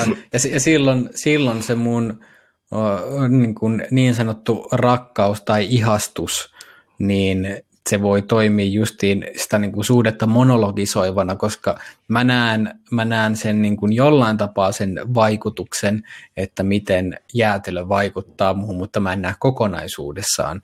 Eli mä en ole täysin avoin sille niin kuin vuorovaikutukselle kokonaisuudessa ja totesin, että ei hitto, että jos mä suon jätkipurkin joka ilta, niin kyllä se alkaa näkyä, se, se vaikuttaa muhun sillä tavalla, että mulle tulee aika monta ekstra kiloa lisää. Ja se ei ota sinun vaikutusyrityksiä vastaan. Että. niin, ja se, se tässä tapauksessa niin kuin jossain määrin ole, ole luokittelen jäätelönä aika tahdottomaksi tota noin, niin, tekijäksi, niin si, si, sitä ei voi ma- maanitella eikä manipuloida niin kuin ainakaan tämmöisillä niin kuin, sanallisilla keinoilla. Mennäänkö sitten mihin suuntaan? No sitten, olisiko se niin tuon sisäisen maailman kautta sitten niin kuin tämmöiseen niin kuin käytännölliseen, käytännölliseen niin Joo, koska suuntaan. se sisäinen maailma jäi vähän niin kuin osittain käsittelemättä ehkä mm. siinä. Joo. Kun päädyttiin johonkin, johonkin. Niin, lähdet, lähdettiin jonnekin. No tota, no se, se on niin kuin just hyvä muistaa, että meidän niin kuin pisin pisin vuorovaikutussuhde elämässä meillä on itsemme, itsemme kanssa. Ja tämän niin kuin, vuorovaikutussuhteen, niin sitä voi päivittää. Jo, joillakin jo, niin kuin se voi antaa muut mennä sellaisena, että miten ikään kuin tarkastelemattomana, mutta sitten siitä on aika paljon hyötyä miettiä ja niin kuin tarkastella sitä, että minkälainen se niin kuin ne omat vuorovaikutustavat ja asenteet niin kuin koskee, niin kuin erityisesti koskee niin kuin omaa sisäistä maailmaa. Millä tavalla mä suhtaudun niihin vaikka niin kuin erilaisiin kehon aistimuksiin, tunteisiin, ajatuksiin, mielikuviin. Jos mulla on tosi monologinen suhde mm, kun mun sisäisiin, niin silloin mulla on tosi selkeä kuva ja siitä, että mitä mitä mun tulisi olla ja mitä mun kokemuksen tulisi olla. Mulla on hyvin vahva kuva siitä, että niin kuin, tätä sen, tätä sen tu, tulisi olla ja niin kuin jollain tapaa tätä kulttuurisesti vielä vahvistetaan, että tämä on niin kuin, mä, tämmöinen niin kuin mä, määrätietoisuus ja tämmöinen self-authoring ja kaikki tällaiset, näin on tosi hyviä juttuja. Mutta sitten siinä on ongelmana se, että silloin, että se niin kuin todellisuus, minkä kanssa se me vuorovaikuttaa, että jos se ei olekaan sitä, niin koska monesti meille tulee aistimuksia, tunteita, ajatuksia vastaavia, mitkä ei ole ihan niin kuin niitä, että mitä me toivottaisiin ja mitkä on sitä niin kuin, vastaa sitä meidän somesivuun, etusivuun, mihin me ollaan niin kuin laitettu ne parhaat puolet, vaan että siellä tulee, ihmiskokemuksen kuuluu kaikenlaista. Niin sitten se, että sillä on tosi paljon merkitystä, että millä tavalla, mitkä ne meidän perusasenteet ja taidot on sitten niin kuin toimia niiden erilaisten niin kuin sisäisen maailman ilmiöiden kanssa. Et jos, on, niin kuin, jos miettii niin kuin kitkakulmasta, niin monologisemmassa lähestymistavassa mulla on tosi selkeästi, niin kuin just sanoin, että mulla on se selkeä ajatus siitä, että mitä, mitä pitäisi olla, mitkä on sallittuja, mitkä on ei, ei, ei sallittuja tuntemuksia, ajatuksia vastaavia. Sitten mä pyrin jollain tapaa joko eliminoimaan tai sitten sivuuttamaan ne, mitkä ei mene siihen niin kuin mun monologiseen narratiiviin soveltuvasti. Ja niin kuin silloin, silloin niin kuin justiin se, että mä joko yritän niin kuin yli paljon vaikuttaa siihen, että millä tavalla mä niin kuin kääntää sitä vuorovaikutussuhdetta silleen, että se mun vaikutus on, mun tietoinen vaikutus on vahvempi, niin kuin, että mä voin jotenkin manipuloida nyt näitä mun aistimuksia ja tuntemuksia, että sitähän me tehdään tosi, tosi paljon, että me yritetään muuttaa niitä, tai sitten mä vaan sivuutan ne tiedostamatta, jolloin mä en niin näe sitä, mä en tiedosta sitä, että millä tavalla niin kuin nämä eri aistimukset, tuntemukset vaikuttaa muhun. Sitten taas niin dialogisemmassa niin kuin lähestymistavassa, niin se voi olla niin kuin yksinkertaisimmillaan sitä, että niin kuin mä oon avoin, avoin tarkastelemaan ja niin kuin sitä, että millä tavalla nämä erilaiset aistimukset, tunteet, ajatukset, mielikuvat, että mä, mä oon avoin sille, että miten ne kehkeytyy. Et se, et sen sijaan, että mulla on joku selkeä päämäärä tai ajatus siitä, että mitä niiden pitäisi olla, niin mä oon valmis tarkastelemaan niitä, niin kuin, että sitä mitä ne on, että millä tavalla ne avautuu nytten, jolloin mä oon myös, niin kuin, mulla on isompi mahdollisuus sitten toimia todellisuudessa totuuden mukaisesti sen mukaan, että missä mä oikeasti meen sillä hetkellä. Ja niin kuin kunnioittaa myös sit sitä, että esimerkiksi, että jos mun, mun keho ei tänään ole nyt siinä tilassa, että se niin kuin voisi toteuttaa mun jotain kunnianhimoisia päämääriä, niin se voi olla ihan ok. mun ei ole pakko puskea sitä sitten, koska mulla jolla, niin kuin on niin kuin tämmöinen idea siitä, että miten asioiden pitäisi olla, niin mun on pakko pakottaa se todellisuus sen idean mukaiseksi. No, miten sitten nyt, kun on käyty paljon läpi tätä monologisuutta, dialogisuutta yksilötasolla, ihmisten välissä vuorovaikutuksessa, eri kitkoja ja tekijöitä ja muita, niin jos puidaan ihan käytännön kannalta, niin mitä, millä ruveta hiomaan sitä kitkaa pois tai tuoda flowta vuorovaikutukseen, oli se nyt sitten sisäistä tai ulkoista vuorovaikutusta. Mm. Kyllä mä lähden yleensä niin kuin tiedostamisen kautta. Se, että sä et voi tehdä oikeastaan mitään niin kuin järkeviä suunnanmuutoksia suuntaan tai toisen, toisen eli ei ole kartalla siitä, että missä oikeasti mennään, niin ti- tiedostamisesta lähtee liikkeelle, eli niin kuin sit voi lähteä ihan sillä niin kuin aloittaen niin kuin itsestään ja niin kuin mäppäämällä, kartottamalla sitä, että millä, minkälainen tämä mun, mun sisäisten mm, ilmiöiden välinen, niin kuin vuo, miten, miten mä vuorovaikutan itseni kanssa, niin kuin sisäisen maailmani kanssa, miten mä suhtaudun ajatuksiin, onko semmoisia ajatuksia, mitkä mitkä haluaa, mitkä on semmoisia, että toistuvia ajatuksia, mutta niitä pyrkii jotenkin tukahduttamaan tai sitten niin kuin jatkuvasti muuttamaan, miten, suht, miten suhtautuu erilaisiin tuntemuksiin, vaikka että jos, jos niin kuin mokaa, niin millä, minkä näköistä minkä, mi, mitä, millä tavalla se vaikuttaa. Tarkastella, että miten erilaiset niin kuin, keholliset, emotionaaliset ja niin kuin, mentaaliset ilmiöt, niin millä tavalla ne vaikuttaa tähän mun kokemukseen. Ja sitä voi lähteä ihan mäppäämään niin vaikka kirjoittamalla ylös niitä. Se, se ei varmasti aukea sitä, ei niin kuin, todennäköisesti, ellei tietoisuustaidot ole jollain seuraavalla levelillä, niin sitä ei ehkä niin kuin yhdessä puolessa tunnissa kirjoita auki, mutta se on ehkä enemmänkin semmoinen tutustumis, tiedostamisprosessi. Niin alkaa, alkaa niin kuin lähteä siitä liikkeelle, mutta se on ennen kaikkea niin kuin se on sen, sen kysymistä, että siihen, niin kuin toistuvaa kysymistä siitä, että millä tavalla, millä tavalla mä vaikutan mun näihin ajatuksiin, tunteisiin, sisäiseen puheeseen ja miten se vaikuttaa muuhun, miten tämä vuorovaikutus, tämä dynamiikka toimii. Niin ihan niin kuin sen, sen tarkastelu niin kuin itse niin kuin omalla tasolla.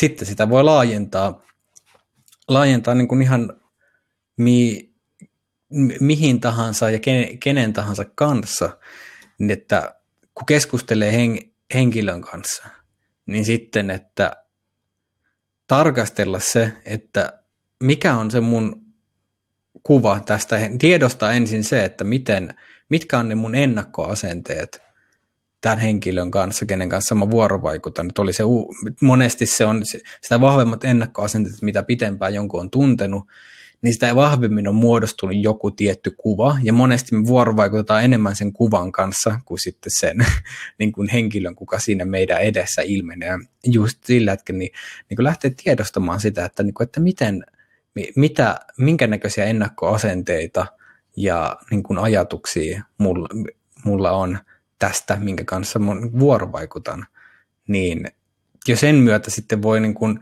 kun tiedostaa sen, niin sitten voi ikään kuin kysyä, että no mitä muuta, niin kun, että mitä tässä kuvassa on, tai niin tässä, mitä tässä tapahtuu, mikä on tämän ulkopuolelta, ja on ihan vaan niin kuin kyseenalaistaa vähän niin kuin omia mallejaan siitä, että, niin onko välttämättä näin. Et se, se on niin kuin, mulle se hahmottuu kaikestaan niin kuin yksinkertaisempana kysymyksenä vaan, että mitä tapahtuu. Mutta se, mut se, tietyllä tavalla siihen, se, siihen kysymykseen syventyminen, niin kun siihen voi nimenomaan syventyä, että sen voi niin kun, aluksi kysyä pinnallisella tasolla, voi nähdä niin kun, niin kuin sen niin kuin hyvin välittömän pintatason tapahtumisen, mutta sitten myös siitä voi tulla syvempi sitten, niin kuin, että mitä oikeasti, millä tavalla mä vaikutan, millä tavalla se, että kun mä keskustelen ja niin kuin sanon, vaikka nämä vuorovaikutan tällä tavalla, miten se toinen henkilö vaikuttuu siitä, ja myös sitten, että kun toinen henkilö ilmaisee takaisin, niin että mi- miten miten, miten se vaikuttaa muhun tiedostaa sen, koska monesti me ei tiedosteta niin selkeästi sitä, että, niin kuin, että miten oikeasti, millä tavalla niin kuin henkilön tai asian X kanssa vuorovaikutus, miten, miten se oikeasti vaikuttaa meihin. Et se, se, on niin kuin, se tuntuu itsestään selvältä, että totta kai nyt tiedostaa se, mutta ei se ole. Se on joskus tosi vaikeaa ikään kuin olla kartalla mm. siihen, että miten, miten oikeasti tämä asia vaikuttaa muhun. Ja, ja niin just, että kun se vaikutus, vaikutus ei ole semmoinen, että sä voit sä, niin kuin yleensä typistää sen yhteen sanaan tai lauseeseen, vaan se vaikutus voi olla tosi moni, moninainen ja monesti myös ristiriitainen, että niin kuin, mikä tekee sitten sen tosi kompleksisen. Joo, tuosta heti jatkojalostui mm. ihan kotitehtävänä itselle, mutta heitän kuulijoillekin, niin se, että vaikka muu, kun tuo tavallaan helposti tulisi ehkä asemoitua itsensä, että minä olen dialoginen vuorovaikuttaja, en ole kovin monologinen. Mutta sitten kun se on täysin konteksti- ja tapauskohtaista, mm. niin mietti sen, että mihin ihmisiin on, minkä ihmisten kanssa se oma vuorovaikutussuhde kääntyy monologiseksi. Mm, kyllä. Ja sitten siinä se kompleksisuus on se hauska, että se saattaa se ihminen, ihmisen vuorovaikutuksessa ei välttämättä ole edes mitään suoraan, nyt käytän vähän hassua sanapendausta, mutta monologis, sinua monologisoivaa, mutta siinä voi olla esimerkiksi mitä se edustaa. Että jos se on vaikka organisaation toimitusjohtaja, mm. ja sillä organisaatiolla on vaikka YT, niin sen toimitusjohtajan itsessään vuorovaikutuksessa ei välttämättä ole mitään niin kuin, sellaista, joka pitää triggeröidä, mutta koska se edustaa sitä firmaa ja hän viestii niistä YTistä, niin siihen saattaa assosioitua jotakin, mm. mikä ei edes liity siihen suoraan vuorovaikutussuhteeseen. Mm, kyllä. Ja sitten laajentaisin tätä myös asioihin. Mm. Yksi hyvä esimerkki on raha mm. ja talous. Et miettii, että onko oma suhde monologinen tai dialoginen rahaan tai talouteen tai vaikka heitetään luontoon tai kapitalismiin tai vaikka johonkin uskonnolliseen, yliluonnolliseen, hipimpään, mm. niin niihin niitä suhteita on mielenkiintoista miettiä. Niin, kyllä. Joo, ne on tosi hyviä nostoja, koska just siinä, että jos täytyy miettiä, että onko mulla, onks mulla niin kuin, äh, monologinen vai niin vähän niin missä kohdalla spektri tämä on, niin sitten, että minkä verran on vastaanottanut uutta tietoa, minkä verran näkemykset on muuttunut jostain ilmiöstä, niin se on aika, että jos, jos ei ole muuttunut lainkaan, vaikka niin kuin, että mä oon ajatellut tästä niin kuin, ö, asiasta X, niin mä, kymmenen vuotta mä oon ajatellut samaa, että niin todennäköisesti siinä on aika paljon monologisuutta, koska ö, me harvoin kerralla nähdään asiat täysin, miten ne on, ja sitten vaan, että pau, no niin, got it. Vaan että kun asioihin kiinnittää huomiota ja niin kuin toistuvasti ja niin kuin avoimesti, niin monesti ne paljastaa itsestään jatkuvasti uusia piirteitä, jolloin se väistämättä se kuva muuttuu johonkin suuntaan. Kyllä. Eli kotitehtävänä listaa kolme ihmistä ja kolme asiaa. Mm, ja kyllä. mieti, mikä, mikä niissä on se kitkan aiheutti. Pitää Joo. itsekin kyllä tehdä. Kyllä.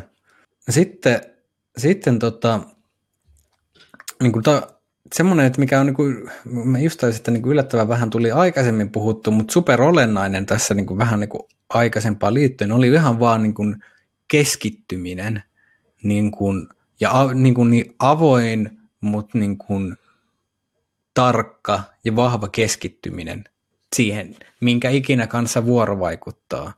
Koska ainoastaan sen myötä pystyy ikään kuin päästä samalle kartalle ja niin kuin oikeasti saada sitä informaatiota sisään, että, niin kuin, että missä, missä, missä mennään. Että mun, mun, mun on keskityttävä sen aallon kanssa, että kun mä, jotta mä voin vuorovaikuttaa sen kanssa taitavasti, mun pitää pystyä, niin kuin, mun on keskityttävä siihen, koska jos mä keskityn johonkin muuhun, mä en saa siitä vuorovaikutuksesta informaatiota, se aalto jyrää, mutta mut samalla tavalla, että jotta mä voin ke, niin kuin vuorovaikuttaa taitavasti jonkun toisen kanssa, niin mun on keskityttävä siihen toiseen henkilöön. Ja nimenomaan siihen niin kuin henkilöön, miten se ilmentyy nytten, ei siihen mun ajatukseen, mikä on tosi helppoa, että mä, sen, mä juttelen jonkun kanssa ja sitten mä keskityn siihen mun ajatukseen siitä ihmisestä sen sijaan, että mä keskityn siihen ilmenevään ihmiseen, mikä on, se on ihmisen mielelle helppoa, mutta siitä niin kuin pyrkiä irti ja sitten just se, että, niin kuin, no, että miten, miten tätä käytännössä, niin sitten vaan niin kuin luoda jonkinnäköisiä muistutuksia, niin kuin, että mitkä ihan vaan herättää kysymään, että, että mihin mä keskityn, miten mä keskityn ja mihin mun pitäisi keskittyä. Niin todennäköisesti se, että kun sitä toistaa, niin jossain vaiheessa niin se alkaa automatisoitua. Useimmin tulee kysytty, että no keskityykö mä nyt tähän? Keskityykö mä tähän vuorovaikutustilanteeseen tämän ihmisen tai asian kanssa, mitä mä ikin riippuen mitä tekee? Heränneisyys. Mm. Ei, ei vain heränneisyys, vaan jat, jatkuvaa herättäytyminen. niin, kyllä, herääminen. Joo, kyllä, niin kuin herääminen, herääminen hetkelle, sille, mm. että herääminen hetken kehkeytyvyydelle. Eli se on niin kuin, kun puhutaan, että rupeaa kellot soimaan, niin rupeaa herää, heräämiskello soimaan mielessä. Joo, kyllä. Joo, joo. No sitten, sitten vielä niin kuin kysyminen. Tämä on vaan niin kuin tähän, tähän niin kuin palaa, koska niin kuin kysyminen, ehkä, jos mitään muuta ei muista, niin ky, ky, kysyminen tai kysyväisyys, miten nyt lähden sitä vääntämään, koska se on tietyllä tavalla se, on niin kuin se suurin vastalääke monologisuudelle, koska monologinen, monologia on vain kertomus. Se on yksin kertomus. Yksi taho kertoo ja that's it.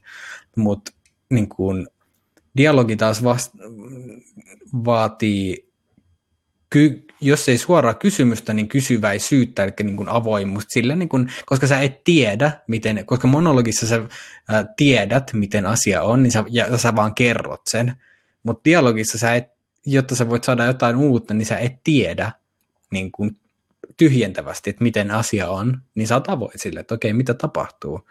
Niin kysyminen siitä, että, että niin kuin, to, niin kuin henkilöltä ihan vaan niin kuin kysyminen uteliais, uteliaasti että, niin kuin ki, kiinnostavista asioista, ne niin kuin pyrkimystä päästä siihen, että, niin kuin, että missä, missä sä menet, koska ihmisten kohdalla me ei voida kaikkea lukea päältä, vaan niin kuin joskus me, jotta me päästään niin kuin yhteyteen toisen ihmisen kanssa, meidän täytyy kysyä, koska sillä tavalla me saadaan niin kuin toisiimme samalle kartalle, mutta ihan samalla tavalla tämä niin kuin, mä, mä ajattelen silleen kielikuvallisesti, niin että sä voit kysyä mil, miltä vaan, että ei, ei just tarvi kiveltä, ei tarvi käydä kysymässä, että miten menee. Voi käydä, jos haluaa, niin en, en mä tuomitse, mutta, mutta niin kuin taiteellisemmassa mielessä voi esimerkiksi niin kuin kysyä niin kuin se taideteos, minkä, kun, kun sä luot taideteosta vaikka maalausta, niin samalla kun sä, maa, sä, sä vaikutat siihen maalaukseen, se va, maalaus vaikuttaa suhun niin kysy, että mihin tämä on menossa, tämä maalaus. Se, koska joskus kun me yritetään pakottaa sitä, niin silloin meille, silloin meille tulee blokki tai kirjoitusprojektissa, että niin kun samalla kun sä kirjoitat, ää, niin sä vaikutat siihen kirjoitettavaan tekstiin ja se kirjoitettava teksti vaikuttaa suhun, niin ihan vaan kysy, että mihin tämä kirjoitus on menossa ja antaa sen mennä niin silloin todennäköisesti se vuorovaikutus tapahtuu huomattavasti virtaavammin kuin se, että sulla on vahva, niin kuin tästä itse olen lukemattomia kertoja kokenut juuri tämän kaltaisen, että mulla on idea, mulla on niin kuin ajatus niin kuin jostain, mitä mun pitäisi kirjoittaa, ja sitten se ei vaan tuu sieltä. Ja sen sijaan, että mulla olisi, mulla olisi siellä on joku pieni hiljainen ääni, joka on, että hei, vies tähän suuntaan tätä, ei, mulla on tämä idea, mä vien, tämä pakko viedä loppuun, ja sitten se ei vaan mene millään. Mutta sitten kun luopuu siitä niin kun yksisuuntaisesta niin kun projisointiyrityksestä ja sitten vaan avautuu sille, no okei, mihin tämä on menossa, mikä on, niin kun, mikä on mun tila, niin kokonaisvaltainen tila tällä hetkellä, mikä täältä on tulossa, niin sitten se kir- kirjoitus tapahtuu kuin itsestään. Ja tuohon vielä tulee se dialogisyyden kulma sillä, että kirjoittaa selkeästi toisille, joka vaatii sitä kysyväisyyttä mm. suhteessa, että kirjoittaa vain itselleen sitä omaa visiotaan. Niin, Toki niin, sitäkin kyllä. tulee joskus tehtyä, mutta... Mm. Niin joo, se, joo, se, on, se on, on, se erilaista, että jos mä, jos mä tota noin, niin mä voin kirjoittaa tietyllä täysin monologisesti, niin kuin vaan yksisuuntaisesti, mutta se on sitten semmoista, että mikä voisi tapahtua niin kuin vaan yksin johonkin päiväkirjan sivuille tai jotain vastaavaa. Ja yksi, mikä tulee mieleen nostaa, vaikka onkin ehkä itsestäänselvyys, mutta paljon kun puhutaan kysymyksistä ja kysyväisyydestä, niin mm. se ei tarkoita, että kaikkeen nimenomaan olisi sitä vastausta tai pitäisi löytää se vastaus ainakaan siinä hetkessä, koska se Jep. nimenomaan voi kadottaa sitä dialogisuudesta se mm. vastauksien kaivaminen. Joo, siis aivan, aivan se super, yli, super ylireflektiivisyys vaikka tai ylianalyyttisyys mm. on ainakin itsellä semmoinen niin iso dialogisuuden kadottaja. Mm. Joo, joo, joo, ihan tosi, tosi, tosi tärkeä pointti. Yksi, minkä voisin itse heittää, niin se, että kun flow on tarttuvaa, tai sitä on tutkittu, että esimerkiksi musiikin opettajan flow tarttuu myös oppilaisiin. Mm, kyllä.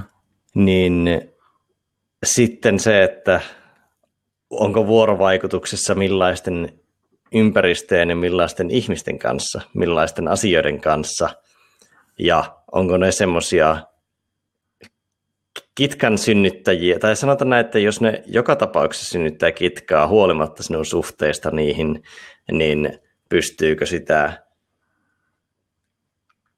No tuossa jo sulin pois itse asiassa sen, että sitä suhdetta, jos ei voi hirveästi muuttaa, niin se, mm. että kuinka paljon sille altistuu. Mm. Ja en tarkoita, että hylkää kaikki vähänkin nihkeät tai nihkeitä tuntemuksia tuottavat ihmisten elämästäsi, mutta sille yleistasolla voi miettiä sitä, että kuinka paljon aikaa viettää semmoisessa kontekstissa, mikä tuottaa sitä kitkaa. Mm. Ja sitten kuinka paljon voisi altistua semmoisille ihmisille ja ympäristöille ja asioille, jotka ehkä tuottaa sitä dialogisuutta ja vuorovaikutteisuutta ja virtaavuutta. Mm, kyllä. Jäin miettimään, että nyt kun ollaan puhuttu tästä itsen kanssa vuorovaikutuksesta, niin tarttuuko flow myös itsen sisällä?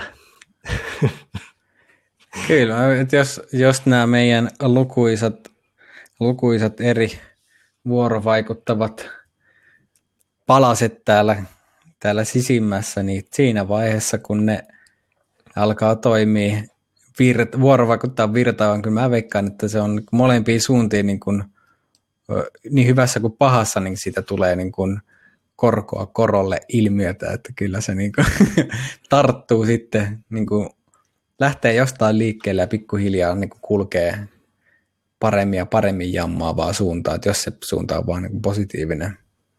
Mm-hmm. Niin voi sitä myös kehoon ja mieleen tai mielen osiin, että mitä enemmän ne virtaa, niin sitä enemmän ne edistää muiden osien virtausta. Mm, kyllä mitä se sitten tarkoittaa, niin tuossa ei ehkä istuta enää flow määritelmän alla, mutta vähän tälle laveammin ajateltuna, niin flow on tarttuvaa myös sisäisesti. Kyllä.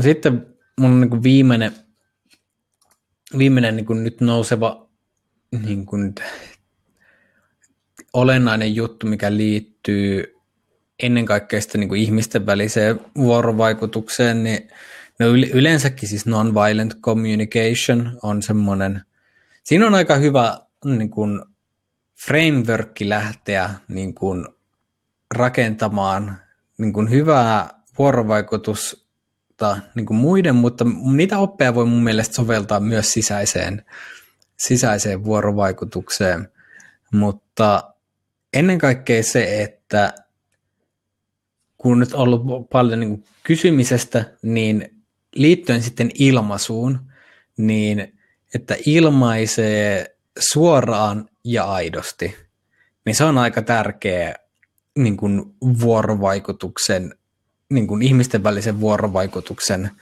edistäjä, koska silloin siinä justiin, jos ilmaisee, jos mietitään taas niin käänteisen, että jos ilmaisee itseään tosi epäsuorasti ja, tai epärehellisesti, niin sitten toinen ei tietyllä tavalla, se ei voi saada sitä signaalia ja mukauttaa toimintaansa sen mukaan, että kun toinen on, haittaako sitä, ei, ei haittaa yhtään. Ei, ai jaa, että näytät vähän, to, ei, ei, ei haittaa yhtään, vaikka oikeasti sisällä kiehuu, että tämä on perseestä. Mutta jos sitä ei ilmaise, niin todennäköisesti sitten toinen, niin kun lähtökohtaisesti meidän pitäisi kuitenkin pystyä luottaa siihen, että mitä toinen henkilö sanoo.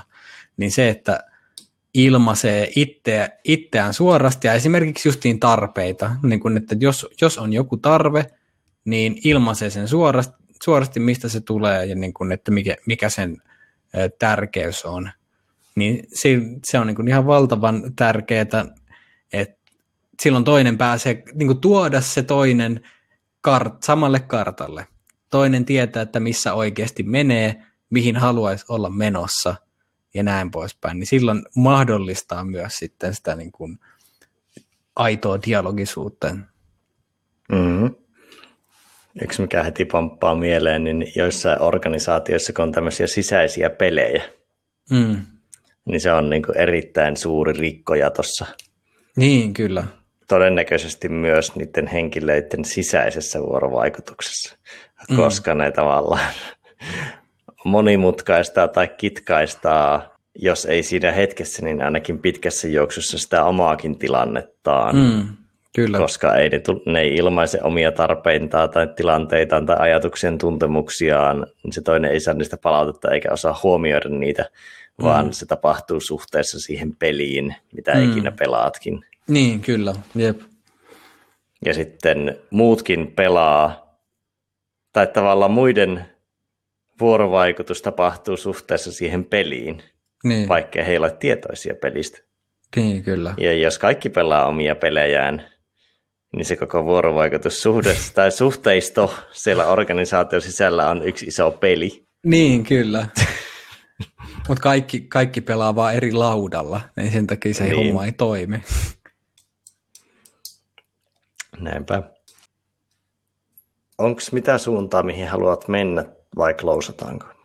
Niin, ehkä niin tuohon aikaisempaan vielä liittyen ehkä vielä sen verran, että justiin nyt on tosi tärkeää muistaa, että kuinka ne omat sisäiset vuorovaikutustavat, niin kuin tapa vuorovaikuttaa oman sisäisen maailmansa kannessa, niin se justiin heijastuu tosi vahvasti ulospäin, eli ne, että jolloin sitten, koska sieltä sisältä ne lähtee kuitenkin, että minkä takia esimerkiksi ei, minkä takia ei, ei, ei vaikka ilmaise suoraan jotain, niin sieltä se lähtee, koska niin kun ajattelee, että no mä en ole niin arvokasta, että tämä mun juttu ei ole niin arvokasta, että mun pitää olla, mun pitää olla, mun pitää olla tämmöinen niin kuin stoalainen kovanaama, ketä ei tämmöiset hommat hetkauta, tai sitten, että mit, mitä tahansa, mun täytyy olla tällainen su, superherkkä ja huolehtivainen, jolloin mun täytyy niin kuin aina toimia tällä tavalla, niin sitten niin kuin niistä on tosi tärkeää olla tietoinen ja niin kuin just myös sitten tarpeen sopivassa määrin myös kriittisesti tarkastella, että mitä ne on ne sisäiset vuorovaikutustavat ja millä tavalla ne sitten tarkkailla, että miten, miten ne vaikuttaa sitten, saa vaikuttamaan maailman kanssa ja maailma takaspäin. Niin, ja miten ne saa muut käyttäytymään myös. Mm. Että se, että jos sä oot vaikka hyvin aggressiivinen tai passiivis-aggressiivinen, niin ihmettelet, kun kaikki on niin defensiivisiä, eivätkä oikein ikinä puhu mistään. Ja, niin, tai kyllä. olet itse, itse niin kuin totaalisen yliavoin kaikista. Mm. Ihmettelet, miksi nämä muut on niin varpaillaan ja nämä muut ei kerro mistään. Mutta niin. tulee se pelko, että tämähän lörpöttää nämä minun asiat heti tuossa nurkan takana. Niin, jep, kyllä, just näin. Mutta hei, nyt alkaisi varmaan olla meillä aika tuhtipaketti kasassa. Tulee kyllä. Pisin, pisin kahdenkeskinen jakso. Aha. Mutta... No to- toivotaan, että lisääntynyt määrä on niin kuin korreloi myös laadun kanssa. kyllä, kyllä tässä aika tuota, aika paljon sisältöä. Osa oli niin kuin, en mä tiedä oliko puhtaasti sisältöinä itselle uusia, mutta ainakin assosiatiivisesti itselle uusia osaa, niin kyllä tässä mm. itsekin oppii matkan varrella, niin toivotaan, että kuulijoiden kokemus on sama. Kyllä. Tai sitten he ovat ehkä lopettaneet kuuntelemisen. Mutta... Sekin on mahdollista. He, he ovat todenneet, että tämä vuorovaikutussuhde päättyy nyt, niin kunnio, kunnioitus myös siitä. Mutta onneksi jaksojen loppuun kuuntelemisprosentti on niin korkea, että tuota, voimme luottaa siihen, että jos tämä yhtä jatkoi samaa linjaa kuin aiemmin, niin 80 prosenttia on vielä kuuntelee tässäkin vaiheessa. No niin, mutta se on va- vallan upea juttu ja kiitos juuri sinulle kuulija, kuka tällä hetkellä kuulet äänen, niin kiitos erittäin paljon, että olet näille, näillekin leveysasteille jaksanut vielä surfata kanssamme. Mutta Muistakaa olla kyseleviä, dialogisia, vähäisesti minässä kiinni, antaa asioiden kehkeytyä ja pyrkiä kitkattamaan väkivallattomaan vuorovaikutukseen, niin sillä päästään ihmiskuntana pitkälle. Se on just näin. Seuraavaan kertaan. Näkemiin.